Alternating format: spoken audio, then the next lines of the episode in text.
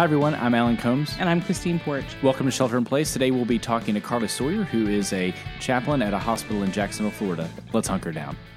Today, we, what we want to talk a little bit about is um, sheltering in place in a place that a lot of people are seeing in the news in certain perspectives in terms of healthcare and in terms of the challenges that are going through that. Um, but there's a lot of information out there that's available with regard to statistics and with regards to what people are, are needing in terms of um, the physical apparatuses involved in uh, healthcare. But I think today, what we want to focus on is a little bit more uh, about the experience of that. I think that's sort of kind of where we're headed with uh, with our guest for today. Yeah, so later we're going to be speaking with a hospital chaplain in Jacksonville, Florida, who is um, Jacksonville, uh, as she will discuss later, is is not really hitting a, a peak of COVID nineteen right now. They're kind of on the that sort of um, preliminary sort of ramp up in terms of preparation.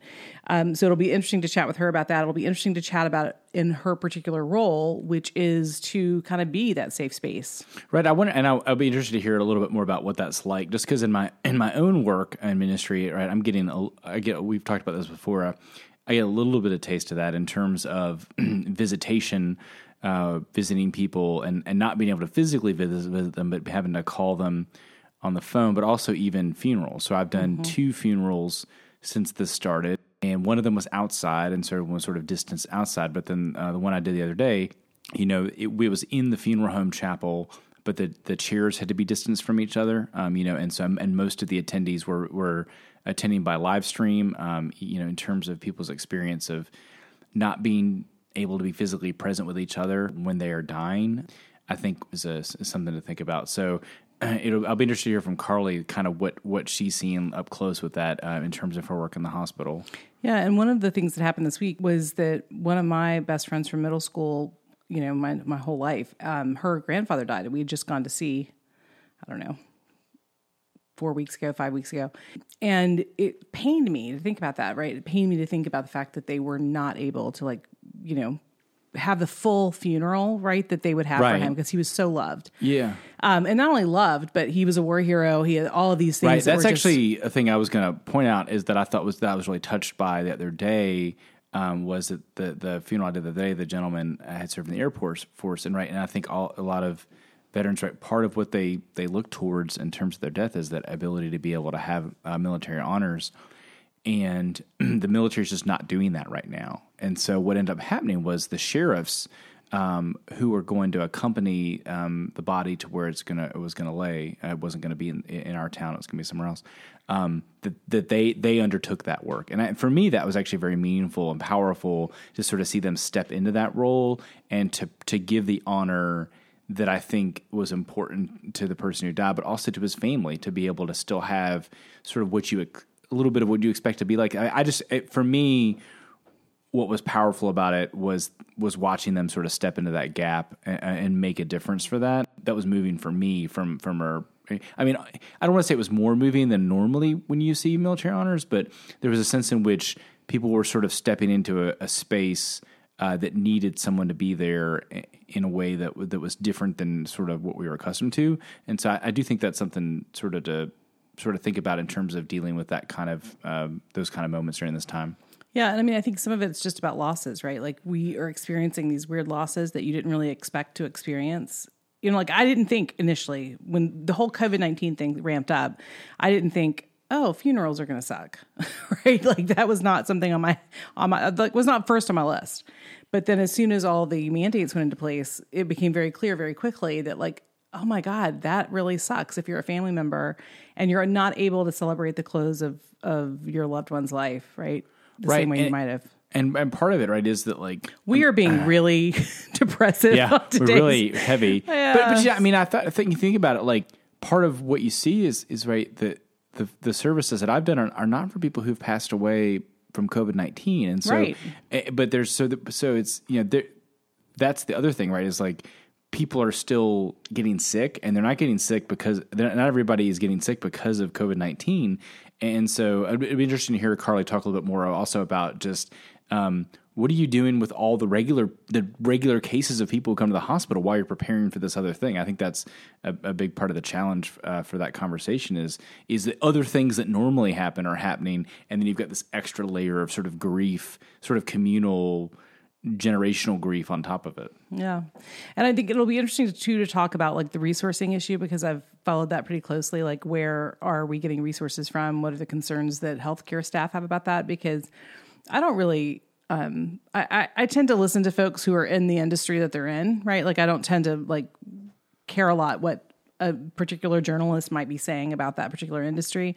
It's always interesting to hear things like that emergency room doctor that I think one of you guys, either you or Morgan, sent that to me. The emergency room doctor in, in Queens, maybe, that yeah. did a that did a video that was like you know from her perspective, and that was really it was much more insightful and much more in, in many ways emotional to watch that than it is to to hear it sort of through the filter of journalism. Not that there aren't amazing journalists out there doing amazing work. Um, and so it'll be interesting to talk to Carly about how that's looking in a hospital that isn't overwhelmed right now with COVID, right? That is that is sort the, of waiting for this the yeah, possible surge and preparing for it, right? And what anxieties are there that we weren't talking about four weeks ago in New York, right? Like, I mean, we were talking about it, but we really weren't, right? We we were still in like la la land in terms of what this was going to look like. Right, it, four weeks right, ago. Right, I think that's right. So it'll be interesting to hear what Carly says, and we will uh, find out more from her about what's going on uh, in her experience of, in her hospital uh, after our break. SipTequila.com is a curated collection of high end tequilas that can be shipped directly to your door.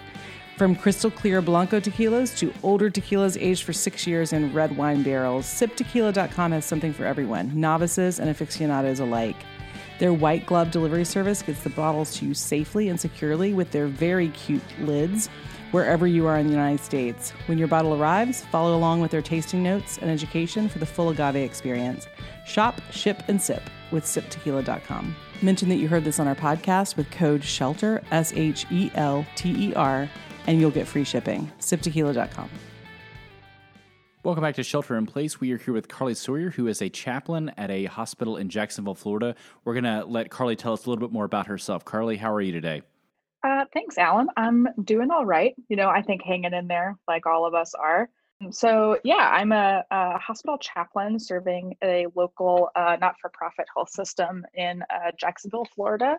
Um, normally, during the non COVID times, I am the uh, adult neurosciences chaplain, which means that I serve uh, three different clinical units the sort of neurosurgical floor, the stroke floor, and then the neuro ICU.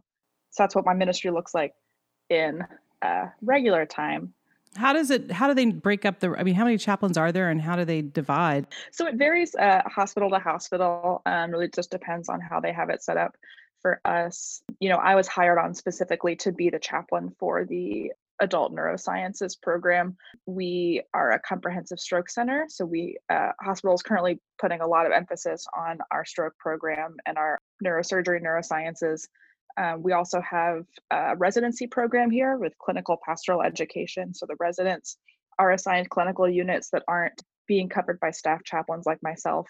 So it, it just depends. Most people cover units within a certain service line or type of works. We have one chaplain for the surgical services, one chaplain for the heart hospital, different pediatric chaplains in the children's hospital. So that's kind of how it breaks up by service line.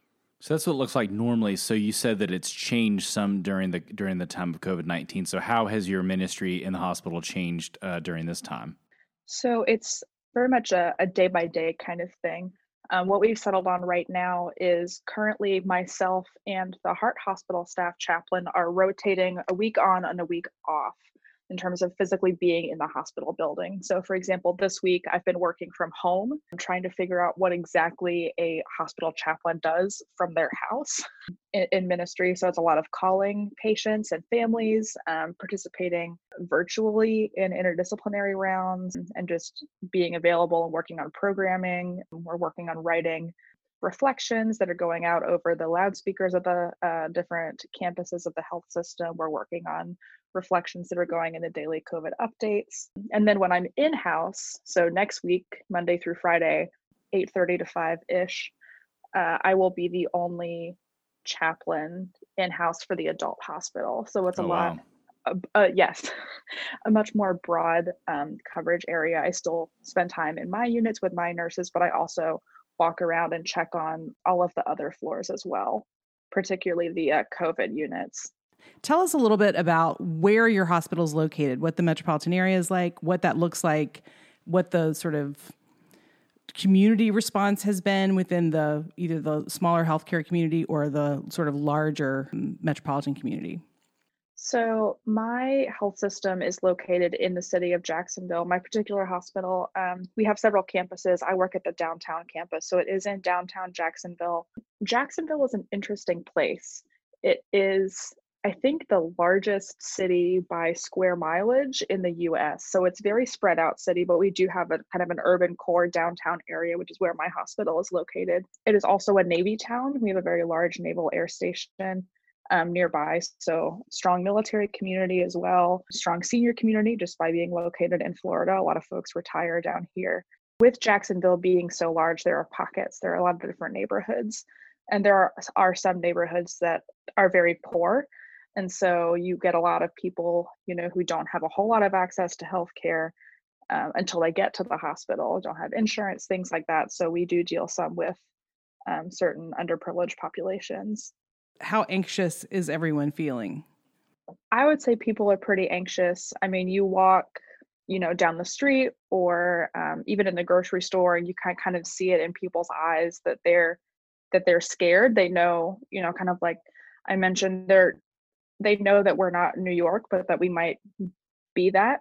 You know, obviously we're different cities, but there is a pretty high level of anxiety. A lot of businesses are very concerned about being able to stay open. Um, a lot of restaurants and bars and places that work in the hospitality industry that, you know, with people not being able to gather, they're worried about closing. So there's just a lot, a lot of anxiety kind of on a, a global level. So I think a lot of times people, when they think about hospital chaplains, they think about the ministry with the patients. What does your ministry to the staff look like during this time? Uh, yeah, right now um, it's a lot of holding the anxiety of the staff. Um, I tell people, patients and staff alike, that you know one of my jobs as a chaplain is to kind of be a bucket to hold all of their stuff for a little bit. And then when i'm done holding it they get to take it back and decide what they want to take and what they want to leave. So right now it's a lot of checking on staff helping them process what's going on. You know a lot of them are worried about access to ppe things like masks uh, gowns gloves face shields things like that. Also about their own families you know what am i bringing home to my people and their own health as well. But also it's hard caring for patients in an environment where their families aren't allowed in um, for the most part. You know, the patients are anxious, the staff are anxious, and so helping to manage all of the collective anxiety that just kind of seems like it's floating in the air in this place, particularly since we are not in the, any kind of surge yet, like a place like New York.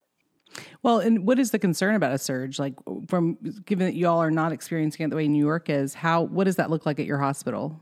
A lot of preparation. You know, sort of by the calculations that we've had so far, we think we may be a couple weeks sort of behind that. So we're planning as if we will anticipate a surge soon, but we're not there yet. So it's a lot of making sure we have the right procedures in place, kind of streamlining all of those processes so that when we anticipate the system might get stressed, it is ready to handle that stress as best as it can be, which we all know is imperfect because we've never done this before. Yeah, right. And I mean, I don't think anybody's done this before, healthcare or not. Right. So, in terms of just talking about anxiety, you said earlier in terms of the anxiety you're experiencing with the staff and, and the folks at the hospital, and you tell them, you know, they can share uh, what they have, put it in your bucket, and you'll hold it for them, and they can pull out what they want. Um, that leaves you carrying the bucket full of things um, that they leave. So, what is it? What does it look like for you to deal with with that bucket? How do you empty that bucket? Yes, so that's that's the big thing, right? I need to make sure that when I leave for the day, I empty my bucket so that I don't have to lug it all the way home. And so for me, uh, as a minister and as a chaplain, that's been a big part of my personal development, figuring out how to do that. I love my cat. I was blessed with probably the most affectionate cat on the face of the planet. It's really actually quite bizarre. So she helps me de stress. I've been going on walks a lot with this uh, pandemic situation going on. That has helped me a lot in terms of both getting some exercise, getting some fresh air, some vitamin D, just to help kind of decompress and let that bucket go once I get home from the hospital because you know we all we all say this and very few of us practice it and I know I do it imperfectly myself but we can't care for others if we're not caring for ourselves and so that's definitely been a it's been an exercise in adaptability for sure with this crisis Right, and in mentioning your cat, one of the questions we always ask people is who you're sheltering with. Is your cat the primary uh, being with which you are sheltering? Yes, so I am sheltering with my seven year old calico cat named Stella. Uh, we share a one bedroom apartment, uh, thankfully, not too far from the hospital and also not too far from the St. Johns River, where I do um, walking after work and on days when I'm working from home. So yeah, so that's I think in terms of folks we've talked to, you're one of the first folks we talked to in terms who's not living with other humans during this. So what what is it? What is the experience of? I mean, you've only lived in Jacksonville for a few months too. So what? I mean, what's your ex- yeah? So what's your experience of, of that and sort of um, you know, are you feeling isolated or or how how are you sort of living through that? I would say it's interesting because it's a yes and a no. As an extrovert, I so miss being physically around people. I'm thankful that since I work in the hospital, I do still get to see people in person. But I have spent more time virtually with certain groups of friends that I have, you know, probably in years. You know, my my group of friends from college, we get together and we play games over um, Zoom, maybe Well, once uh, a week, go- once what, every what other week. game? Let's just let's just put it out there. What game are you playing? You just say it out loud. Say it loud and say it proud. We actually don't play Dungeons and Dragons. Oh, I thought you were going to say. Dungeons and Dragons because I found this out about her the other day. She was listening to a D and D podcast. I do listen to D and D podcasts. They are also my friends in this pandemic. No, I wish I played D and D with them. I haven't found anybody to play with recently. I've mostly just played with my siblings. We have such a broad audience. I'm pretty sure that there will be calls coming in immediately Yeah, after this podcast. right, yeah, I'll yeah, just I'll just put something on Craigslist in search We're of real- people who are who are cool and not weird to play Dungeons and Dragons with. Yeah, because when I sent exist. her, I sent her an, another episode of the podcast just to see kind of what it was going to be like to be on there and just get it out there. And she's like, "I'll listen to it when I'm done listening to this D and D podcast." And I said, "I'm sorry, what? what? Come again? Tell me, tell me more about that." So I knew you were a nerd, but I didn't know that much. Yeah, so we've been playing uh, Jackbox via Steam. It's that one funny game with different mini games, and you can kind of play from your phone. It's great. Um, I've thoroughly enjoyed it. But my friends from college that I don't get to see that often, we've been doing this maybe every week, every other week. So in that sense, I'm actually getting to connect with people that I don't normally spend a whole lot of time with more. So it's interesting in that way. Yeah, one of the other things you like to do is to is to swing dance, right? So uh, so how are you coping with not being able to go out and do that? Yeah, that's definitely hard. Um, I've been doing uh, Lindy Hop and other vernacular jazz dances for about eight and a half years now, which feels weird to say because I feel like I just started in a way. I kind of jokingly the other day posted a video of myself using a uh, TheraBand, like those big stretchy rubber bands Yeah. that you use in physical therapy. Uh, I I shut it in the door of my closet, remember my my uh, pantry in the in the um, in the kitchen, and just kind of danced with it, and you know actually worked pretty well. So maybe I'll yeah, I try saw that your video. again. It looked good. Yeah, I mean, yeah, it looked like you. Yeah, yeah, you looked like you were doing doing what you needed to. So you know, I saw the video. It was good. So it it was was deceptively very hard because you had to lead and follow at the same time Oh, yeah. and that's it takes a lot of brain power i was tired after that so That's sort of like know, a good. like a, like a heavy thought for these times, right? Is to lead and follow at the same time. So Carly, where are on the spectrum, like from from a community that feels sort of fractured to a community that feels whole and sort of self supportive, where do you feel like the the hospital community that you're serving is on that range? i would say somewhere in the middle it's um, with us being on the early side of what we anticipate may be a surge i think we're all gearing up and we're ready to go but nothing's happening yet so that anxiety is just kind of getting stalled for a period. And at the same time because we all have this collective work together fight together mentality but not a whole lot to handle yet there's a really interesting thing going on with morale in the hospital right now. There is a heightened sense of unity particularly within staff. You know every health system has their has their stuff that's going on but with within particularly nursing staff you know we're really honing in and taking care of one another. I was part of a uh, when I was on call the other night. I was here overnight, and I was on my neuro ICU and came across a group of nurses and they were filming this music video thing that I somehow ended up getting roped into. So people are finding ways to have um, to have fun and levity and unity amongst all of the kind of madness and building anxiety that hasn't necessarily become productive yet. So, how do you see marginalized communities um, being affected from a healthcare perspective in this early sort of pre-surge period that you're you're describing?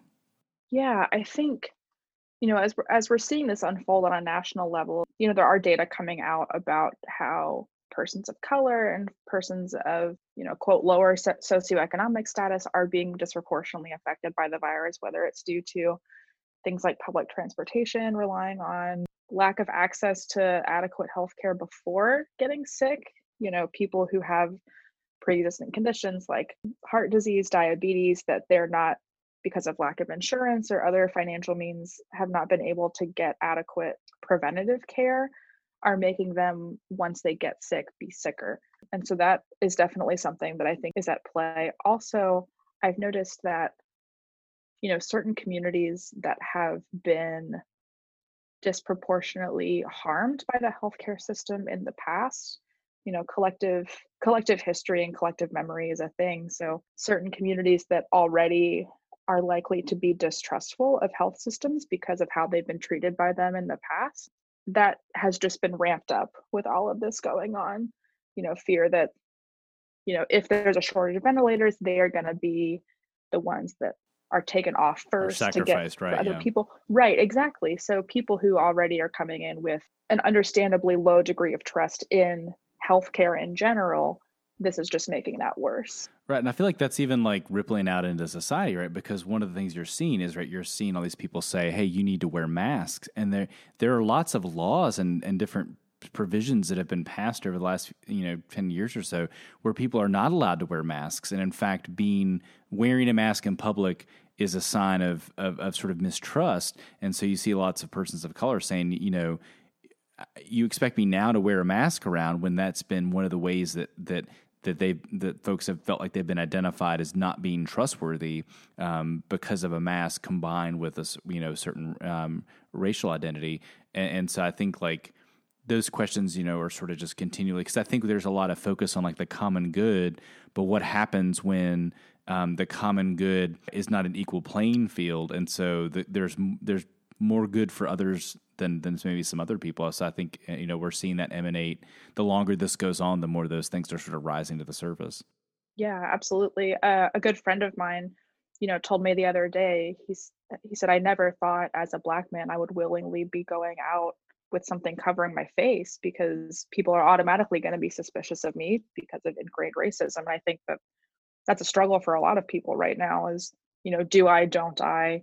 how am I going to be received with all of this going on and the context of the history of racism in the United States. Yeah, that, that whole article, I don't remember where that article was, but somebody wrote an op-ed on that exact issue. Mm-hmm. And the and the the whole point of that op-ed was that there are a whole set of questions that would be raised by someone wearing a mac, mask who is a person of color that right. are not raised by being white and that in, in, that is no different than, for example, within you know women's um, sex trauma, right? Within right. sexual trauma, there's all of these questions that we have to think about. You don't walk down the street and you don't do this, and you have that guys just never do. So it's a it's a different sort of wearing? bias. You know, yeah, it's, it's a different thing. kind yeah. of bias. Well, and, to, and to, and to purposely be isolated in certain ways when one of the goals that a lot of like a lot of women have to have when they go out is to not to not be by themselves, right? Like on purpose, right? How are you faring that, Carly, as a single female in Jacksonville? I am grateful that even before this started, I've always felt safe in my own home. Um, I know that that is a, a luxury that not all single women or married persons of, of, of any of any type feel, and so I am grateful for that. In my daily walks, there are times when I wonder, you know, maybe I I wish I wasn't by myself, um, but I know that it's the important thing to do but I can't say that I've particularly felt unsafe. You could al- you could always take your cat. You you could walk your cat. Yes. when I say she is an affectionate cat, she has never once scratched or bitten me, and I've had her for about a year and a half. Yeah, she's not particularly fierce. right, she's not going to protect she, you in any way. Somebody were to, if somebody were to break in my house, she'd be like, "Oh, hello, human, a new lap for me to sit on. Welcome. Right. Yeah, Come like pet me, rub my belly. It's right here. I'm showing it to you." Yeah, that's like our dog. that's Blue. her mo. She's not particularly a guard cat. How is your ER faring? I mean, are folks showing up concerned about health issues that aren't perhaps COVID related, or are there concerns about being able to manage the ER where they're in light of the existing healthcare concerns? Like, how are we going to manage heart attacks when people are going to start showing up in the ER with COVID, you know, COVID occurrences?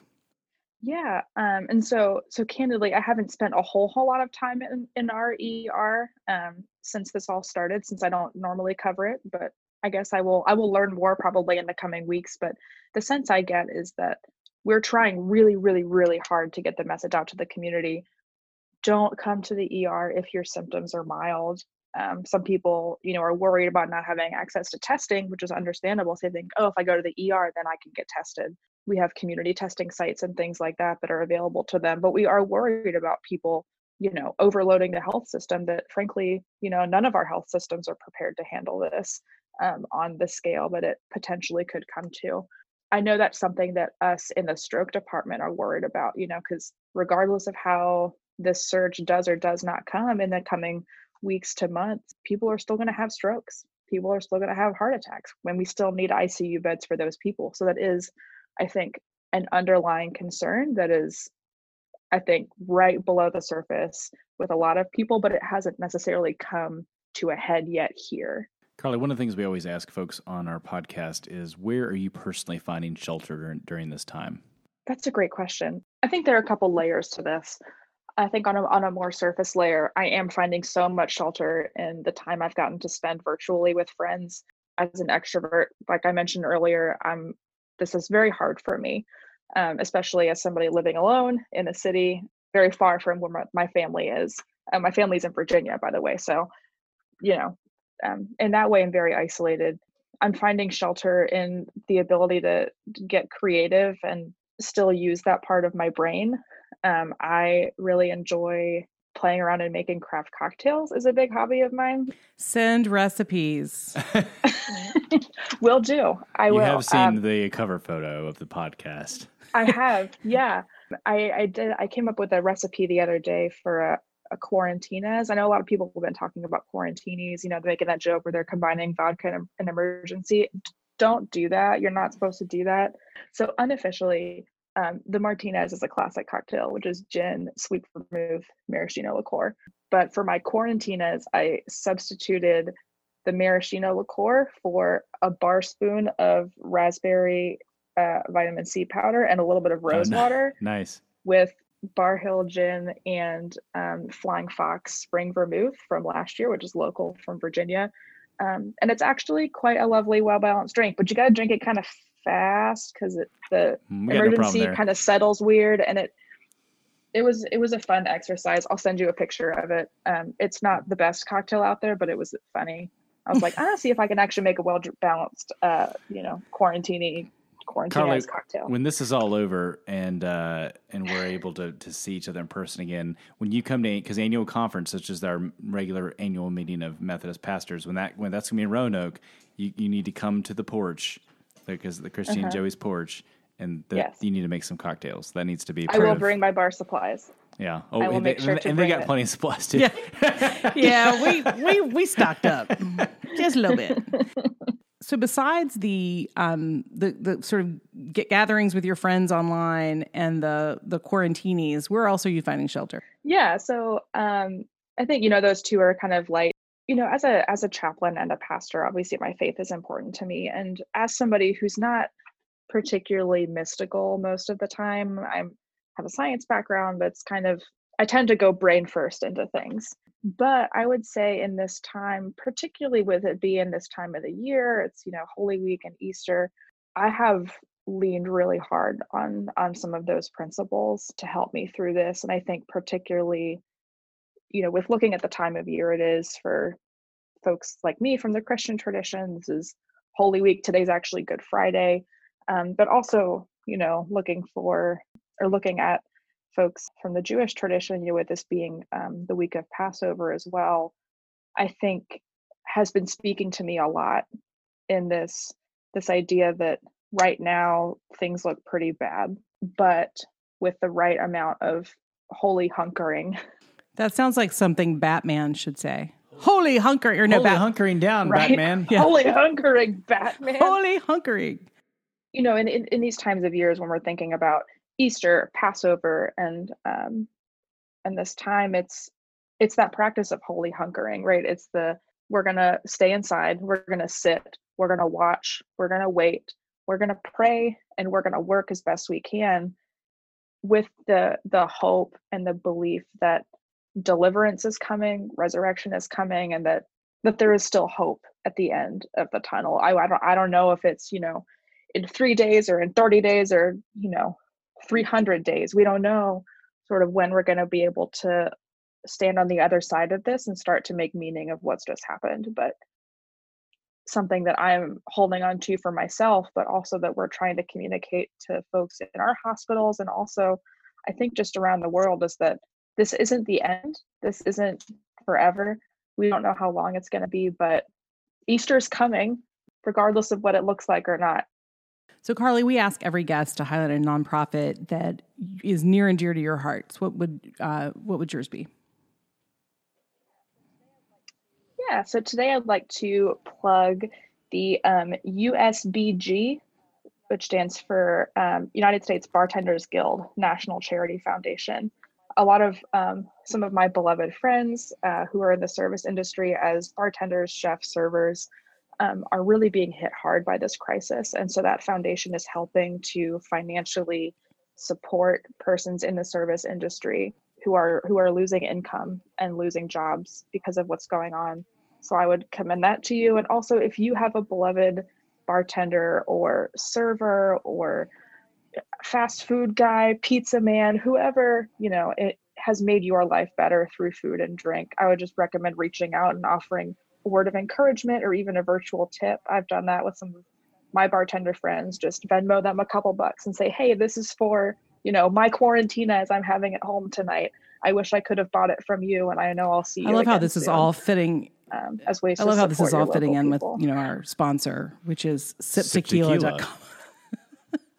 I just every right. every single episode somebody is saying about something where I'm like able to go and siptequila.com. If you want to find out more about the uh, United States Bartenders Guild uh, National Charity Foundation, you can go to usbgfoundation.org and they have a place right there for uh, their bartender emergency assistant program. You can find out more about that on their website. So thanks for sharing that with us, Carly. Uh, one other. Uh, our final question we ask all of our guests are uh, we have our shelter and playlist that you can find on Spotify. And so, Carly, for you today, what is your shelter and playlist song and why? My shelter in playlist song is Get Out the Map by the Indigo Girls. They have been my favorite band, my favorite theologians for years. And I think that their music speaks transcendence into normalcy, um, to say something um, kind of pretentious sounding, but I think it's true. And uh, this particular song has been speaking to me a lot recently because of my walking practice. You know, it says, I'm going to clear my head and I'm going to drink that sun. And I think that's what a lot of us need right now. So I commend that song to you. It's also super catchy, so it is going to get stuck in your head. Well, Carly, we want to thank you for taking some time out of your schedule to talk to us. We hope that you'll stay safe, stay well. And maybe let us check in with you in a in a month or so and see how things are. Absolutely. Absolutely. And I will send along Quarantina's picture and recipe. Oh, that's awesome. All right, take care. Talk to you later, Carly. All right. Bye. So we've come to the portion of our show where we give our shelter and playlist songs for this week's episode. Christine, what is your song for this week? Staying Alive by the Bee Gees. Oh, that's a good one because you know that that staying alive. Um, so, Yeah, but you know that's actually the, the, what they tell you to do when you are uh, giving CPR. Is Is that's that's the beat that you're supposed to maintain. So it's actually very appropriate for you. I'm the, never going to unsee that now. Yeah, it's me me doing the CPR motion? Yeah. Is that oh well Sorry about that. Um, yeah. No, so I just was- mean the association of that song with CPR. Yeah, yeah, that's I'm right. I mean, it really, it really helps. So, um, if you're, if you guys, y'all are not big office people, but if you did, there's like a whole, a whole great sequence of that where they do that, and then the entire room breaks out into the actual song, and, and they miss the point of learning the song totally. Uh, That's what this feels like. like we're losing control a little bit. lose control. What's yours? Uh, mine is uh, also a little bit tongue in cheek. Uh, mine is uh, "Somebody Get Me a Doctor" by Van Halen. Uh, I don't even remember that song. How does that song go? Uh, you don't want me to try to emulate Daily Roth. Get, just go to Spotify, go to the Shelter in playlist, and you listen to it there, and let Da- let DLR take care of it himself, Diamond Dave himself. Oh, David Lee Roth. So good, good. Don't forget uh, Shelter in playlist. You can find that on Spotify, uh, and please continue to send us your Shelter in playlist uh, options. We will uh, add them to the list as we get them. We hope you'll join us next time. Shelter in Place is an original podcast of Soul Group Media. It's produced by Joey Porch of Liquor Circle Productions. The theme song was written and performed by Joey and Zella Porch. If you would like to find out more about the podcast and Soul Group Media, you can visit our website, soulgroupmedia.com. That's S O U L G R O U P M E D I A.com, or find us on social media. If you enjoyed this episode, please leave us a rating and review. It helps others to find the podcast and hunker down with us.